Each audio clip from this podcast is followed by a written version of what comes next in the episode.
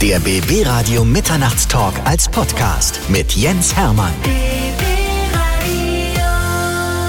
Bei mir ist Martin Rütter. Er ist Deutschlands Hundeprofi Nummer eins. Schön, dass du bei mir bist. Ich freue mich. Ich grabe schon so lange an dir rum, weißt du das ja? Ja, so leicht bin ich eben nicht zu haben. Ich wollte mit dir aber nicht nur über Hunde reden, sondern ich bin, also Ademann, so ein bisschen stimmfixiert und ich höre dir so gerne zu. Es ist einfach unglaublich. Du hast so eine, so eine einzigartige Stimme. Stundenlang könnte ich zuhören. Aber ich glaube, dann hast du eine Radiokrankheit, denn eigentlich habe ich doch eine schreckliche Sprechstimme. Dieses die fieksige. toll. Ich habe als Kind ja so Knoten auf den Stimmbändern gehabt. Und mein, meine Mutter hat immer behauptet, weil ich so laut war. Ich war ein sehr, sehr lautes Kind und hatte immer Probleme mit den Stimmbändern. Und, und du sagst, du magst das. Ich finde das toll. Ich krieg nach jeder vierten Sendung, ne, schreiben mich Logopäden an und sagen, Herr Rütter, wir können Ihnen helfen. Nein, die soll dir auf keinen Fall helfen. Nein, ach, ich fange mit sowas nicht an. Ich finde das ganz toll. Ich höre das unheimlich gerne. Und äh, alle anderen, die jetzt draußen vor dem Radio sitzen, wenn das lauter schalten, sagen, ach, ist Martin Rütter. Du hast so einen Wiedererkennungswert aufgrund dieser Stimme auch, ne? Das stimmt tatsächlich. Also wenn ich mich manchmal so ein bisschen durch die Öffentlichkeit schleichen will, also wenn ich zum Beispiel mit meinen Kindern irgendwo bin, dann habe ich mal eine Kappe auf oder irgendwie so Kapuze und so. Und spätestens, wenn ich Kinder anspreche, dann ist es rum. Du kannst als Hundeprofi auch gar nicht in die Öffentlichkeit gehen, weil sofort jemand um die Ecke kommt und sagt, Herr Rütter. Ja, das Leben hat sich natürlich durch Fernsehen dramatisch verändert. Das muss man einfach ganz klar sagen. Also in den ersten fünf, sechs Jahren Fernsehen ging es noch. Aber in den letzten fünf Jahren ist es wirklich völlig explodiert. Ähm, das schränkt mich nicht ein, weil ich ja gerne mit den Leuten quatsche. Also also alle Leute weiter aufgerufen, kommt zu mir, weil die Menschen kommen dann ja immer und sagen, wo ich dich schon mal hier habe, ich habe mal eine kurze Frage. Dann kannst du dir eigentlich einen Liegestuhl holen, weil dann dauert's echt. Aber die Leute erzählen mir zum Teil so rührende Geschichten auch oder wollen einfach nur mal Danke sagen und sagen, Mensch, ich habe das gesehen oder gelesen, das hat so geholfen. Und manchmal sind auch so herrlich lustige Geschichten, die dann auf der Bühne aufschlagen. Das Einzige, wo es echt nervt, und das habe ich jetzt mehrmals erlebt, das ist in der Sauna. Und da sitzt du da klopft dir jemand auf die Schulter und sagt, ich habe eine kurze Frage. Und dann ist es echt blöd. Das ist blöd. Ja. Besonders wenn es dann vielleicht noch eine attraktive Frau ist. Ja, ich habe äh, zweimal ist es mir passiert und ich habe beide Male mich nicht umgedreht, sondern bin einfach gegangen. Ich habe mir wirklich von hinten auf die Schulter getippt und gesagt, ich weiß, es ist gerade schlecht. Und als ich das gehört habe, war ich schon wieder raus, weil das finde ich schon echt krass. Ich weiß, wie Martin Rütter nackt aussieht. Ja, und echt gut jetzt, äh, jetzt wo, wo, wo, wo RTL ja Adam sucht Eva macht. Ähm, da bewerbe ich mich vielleicht da mal, dann ist das Thema auch durch. Ich habe mal gehört, du warst bei einem Arzt und der hat während des Eingriffs, während der an die rumgeschnitten hat, Fragen zum Hund gestellt. Aber frag nicht wie. Und ähm, da das äh, sozusagen ein Eingriff der intimsten Natur war, Nein. ähm, ist das ganz besonders schön, wenn also äh, unter einer lokalen Anästhesie und du hast so ein Tuch vorm Gesicht und darfst ja, sollst du eigentlich nicht zugucken, aber er schiebt das Tuch zur Seite und sagt, also, wo ich sie schon mal hier habe, also mein Berner Sennenrüde. Und du liegst da und sagst, ey, bitte konzentrier dich auf das, was du da machst. Ja, das ist ein Routineeingriff. Ja, aber nicht für mich. Jetzt konzentrier dich gefälligst. Mach den Vorhang zu. äh, Völlig bizarr. Völlig bizarr. Meine Güte, dabei bist du gar nicht mit Hunden aufgewachsen. Nee, leider nicht. Also meine Eltern, ähm, wir durften eigentlich keine Haustiere haben. Meine Eltern äh, finden jetzt noch alle Tiere, die man nicht marinieren und grillen kann, völlig sinnlos. Die können es nicht verstehen. Aber ich hatte in den 80er Jahren eine Tante, Tante Thea, und die hat so in den 80er Jahren etwas gemacht, was damals spektakulär war. Die war eine Art Pflegestelle für Tiere. Von der Spinne über eine Wachtel, über Hunde, Katzen, alles nahm die auf. Also jeder, der ein Tier loswerden wollte oder man fand irgendwo ein Tier, Tante Thea. Und das war für mich total super. Ich konnte da immer so Kontakt zu Tieren haben und Thea hatte eine besondere Begabung bei Hunden. Die war wirklich in der Lage, innerhalb von sechs Wochen aus dem nettesten Hund einen Wahnsinnigen zu machen. Thea machte alle Hunde verrückt. Also das war faszinierend. Und als Jugendlicher habe ich mich schon gefragt, aber warum eigentlich? Die ist doch so nett und die geht so liebevoll mit den Tieren um. Aber heute weiß ich, Thea hat alle Hunde so vermenschlicht, dass die verrückt wurden. Du machst es jetzt umgekehrt. Ja, das ist die Idee daran, also den Leuten zu erklären, versucht bitte den Hund wie einen Hund zu behandeln. Ja, also das ist ja so wahnsinnig. Der Hund, wir sind so emotional mit dem Hund, dass wir den so stark vermenschlichen. Jetzt haben wir einen Trend, die Leute ernähren sich vegan, alles gut, wunderbar, aber kommen auf die Idee, da muss der Hund das auch sein. Also er muss jetzt auch Veganer werden. Niemand würde auf die Idee kommen, einem Hamster einen Schnitzel in den Käfig zu legen. Der, der braucht Hamsterfutter, fertig, ne? Weil man eben mit einem Hamster nicht so emotional ist und den nicht so vermenschlicht. Tante Thea hatte auch eine Katze und das ist der Grund, warum du Katzen zum Beispiel überhaupt nicht magst. Es gibt ein Foto von mir, da bin ich glaube ich zehn Jahre alt, da sitzt diese verrückt gewordene Katze auf mir und patscht mir voll ins Gesicht. Ne? Ähm, es ist natürlich ein Klischee, dass ich als Hundemann jetzt immer behaupten muss, Katzen sind doof. Ich habe auch eine, ich glaube, acht Minuten Katzennummer, wo ich richtig abwettere über die Katzen. Äh, natürlich merken die Leute mir in der Halle das Schmunzeln an und die wissen, dass es nicht wirklich ernst gemeint ist. Aber Was ich an den Hunden mag, ist diese Nähe, diese emotionale Nähe. Ein Hund lässt dich sehr nah an dich ran. Und genauso ist das bei mir auch mit Menschen. Ich mag einfach Menschen gern, die offen sind und mit denen man so einen Draht hat und so. Ich, deshalb ist auch so diese, diese politische Tendenz, die man jetzt so hat, ne? dass die irgendwie so die Geisteskranken da irgendwie jetzt immer so rechte Tendenzen kriegen. Das sind ja Menschen, die sehr eingegrenzt sind in ihrer Wahrnehmung. Das heißt, die haben ja letztlich Angst vor fremden Dingen und vor neuen Dingen. Und mir ist es völlig suspekt, also dass, dass Menschen so sein können. Ich bin ähm, wirklich so aufgewachsen. Meine Eltern sind, äh, haben bestimmt viel falsch gemacht in der Erziehung, aber die haben immer äh, vermittelt, Respekt vor Menschen zu haben. Und es ist scheißegal, ob jemand Präsident ist oder Putzfrau. Guck, was das für ein Mensch ist. Und wenn das ein offener Mensch ist, hab einfach Spaß. Und das ist bei mir, glaube ich, auch der Grund, warum ich bei den Hunden so nah dran bin, weil das einfach Tiere sind, die unglaublich viel zurückgeben. Damals haben bei dem letzten Programm Nachsitzen die Katzenleute aber auch einen mitbekommen. Ne? Da hast du gesagt, was wollt ihr denn hier? Ich ja, mich erinnern. Ich, ich habe jetzt im neuen Programm gibt's eine Stelle, da erzähle ich dann, dass Hunde zum Beispiel sehr komplexe Gefühle haben. Ähm, wissenschaftlich messbar. Also zum Beispiel ein Hund, der traurig ist, der produziert Cortisol, ein Stresshormon, sehr hoch dosiert. Also man kann messen, dass er traurig ist und sagt dann irgendwo so, ja, und Hunde sind so empathisch. Kurze Pause im Programm und dann sage ich, ja, die sind halt nicht so krankhaft und ekelerregend egozentrisch wie Katzen. Und dann kommt eine Raude durch die Bude, weil die Hälfte der Leute natürlich auch eine Katze haben.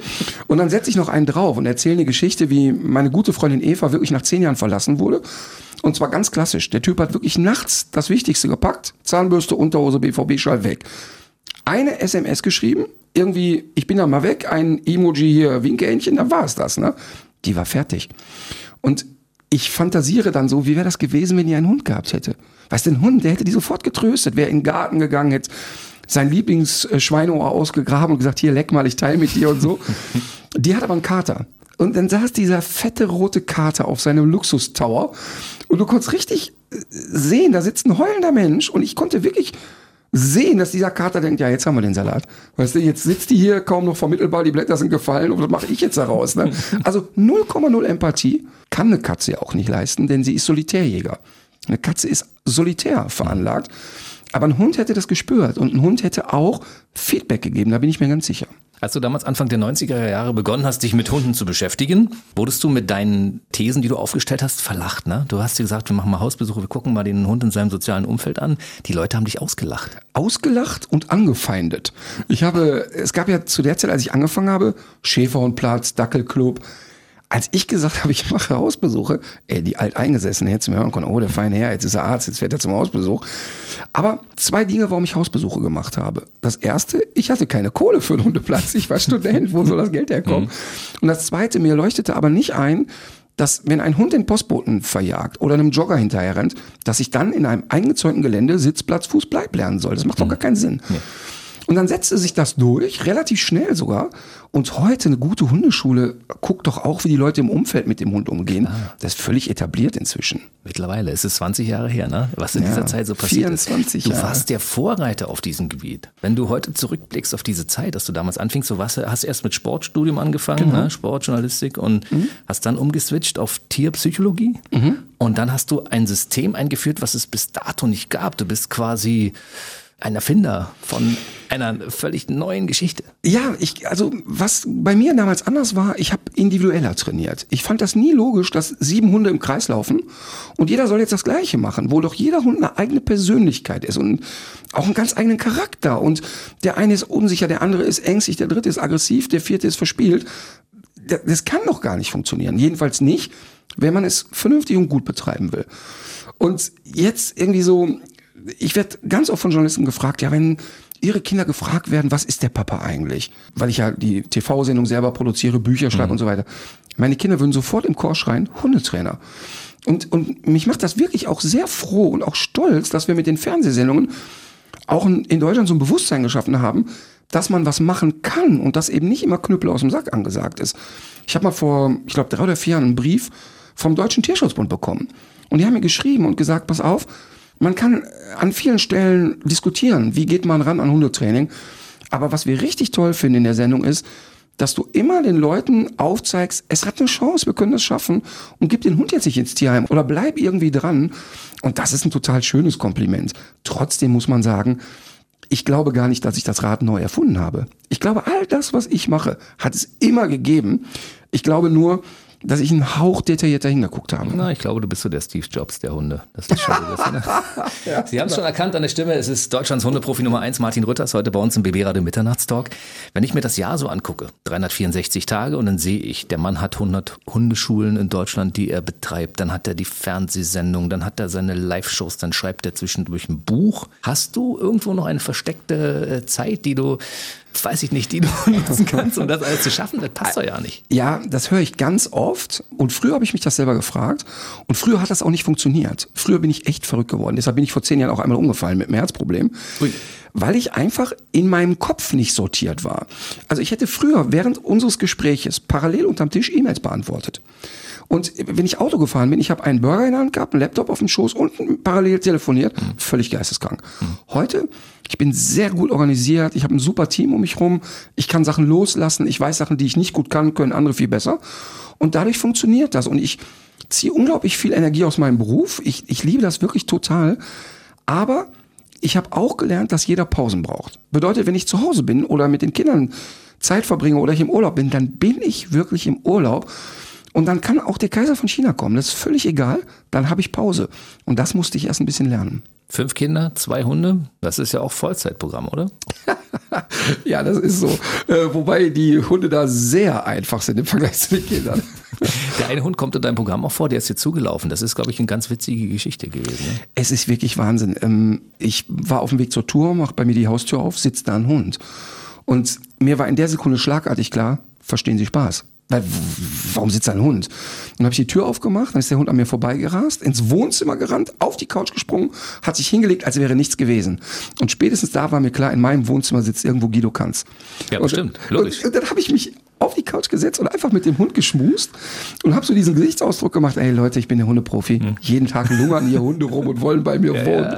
Ja, und siehe da, der Hund ist echt abgehauen und ähm, habe dann recherchiert, wo der Hund herkommt, habe Emma wieder zurückgebracht. Sie ist am nächsten Tag direkt wieder ausgebrochen, saß wieder bei mir. Und ähm, ich bin null esoterisch, aber ich hätte so einen Hund wie die nie haben wollen. Die ist so ein Quirl und so temperamentvoll und so anspruchsvoll. Ich wollte mir das nicht ans Bein nageln, aber die saß den zweiten Tag da und dann war ich verknallt. Und der Hund ist so schlecht behandelt worden, hat das ganze erste Jahr schon als Welpe 15 Stunden allein zu Hause gesessen, hat die ganze Bude zerstört, hat nichts an Bedürfnissen gestellt bekommen und mir war klar, die ist Arbeit, aber mir war auch klar, wenn du die geknackt kriegst, wird die eine Eins mit Sternchen und das ist die wirklich geworden inzwischen. Und Guido Kanz war nicht im Schrank? Nee, da nicht, aber inzwischen haben die Schweine mich ja gekriegt. die haben mich wirklich reingelegt. Ja, bei uns ist heute Deutschlands Hundeprofi Nummer eins, Martin Rütter, der Mann, der wirklich bei jedem Hund sofort sieht, was bei dem das Problem ist. Ich hatte früher ganz große Angst vor Hunden. Meine Tante hatte einen Dackel. Und ich konnte in diese Wohnung nicht reingehen. Ich hatte solche Angst, das kannst du dir nicht vorstellen. Und da gab es in unserer Straße drei Grundstücke mit großen Schäferhunden. Da musste ich mal vorbeigehen und die sind mal gegen den Zaun gesprungen. Und ich glaube, die Hunde, die wir alle im Sender haben, wir haben ja manchmal fünf oder sechs Hunde, das ist so ein bisschen Therapie auch für mich. Ja, ich, ich kann das ja auch nachvollziehen. Weißt du, Angst kommt immer durch ich kann es nicht einschätzen. Und wenn du nicht mit Hunden aufwächst und dann sogar negative Erfahrungen sammelst, du kommst ja als Kind am Zaun vorbei, da kommt so ein Riesentier gegen den Zaun gerappelt oder ein Dackel kann sehr vehement und energisch werden, auch wenn der nur klein ist, dann macht das Angst und Unsicherheit. Und ich habe ganz, ganz viel mit ängstlichen Leuten zu tun. Wir haben eine Reportage gedreht über einen sogenannten Kanophobiker. Ey, der Mann hat zwei Jahre das Haus kaum noch verlassen, weil er so eine Angst vor Hunden hatte. Und ich habe festgestellt, je mehr die Leute wissen und je mehr die sag ich mal, zur Ruhe kommen und Hunde einschätzen können, je entspannter werden die. Mhm. Wer Probleme hat, kann sich auf deiner Internetseite informieren. Genau, äh, martinrütter.com. Martin Rütter bei uns im BB Radio Mitternachtstalk. Schön, dass du bei uns warst. Zeit ist schon wieder um. Ich werde verrückt. Vielen Dank. Ich komme gerne nochmal wieder. Bis zum nächsten Mal. Gerne. Der BB Radio Mitternachtstalk. Jede Nacht ab 0 Uhr. Und der neueste Podcast jeden Mittwoch.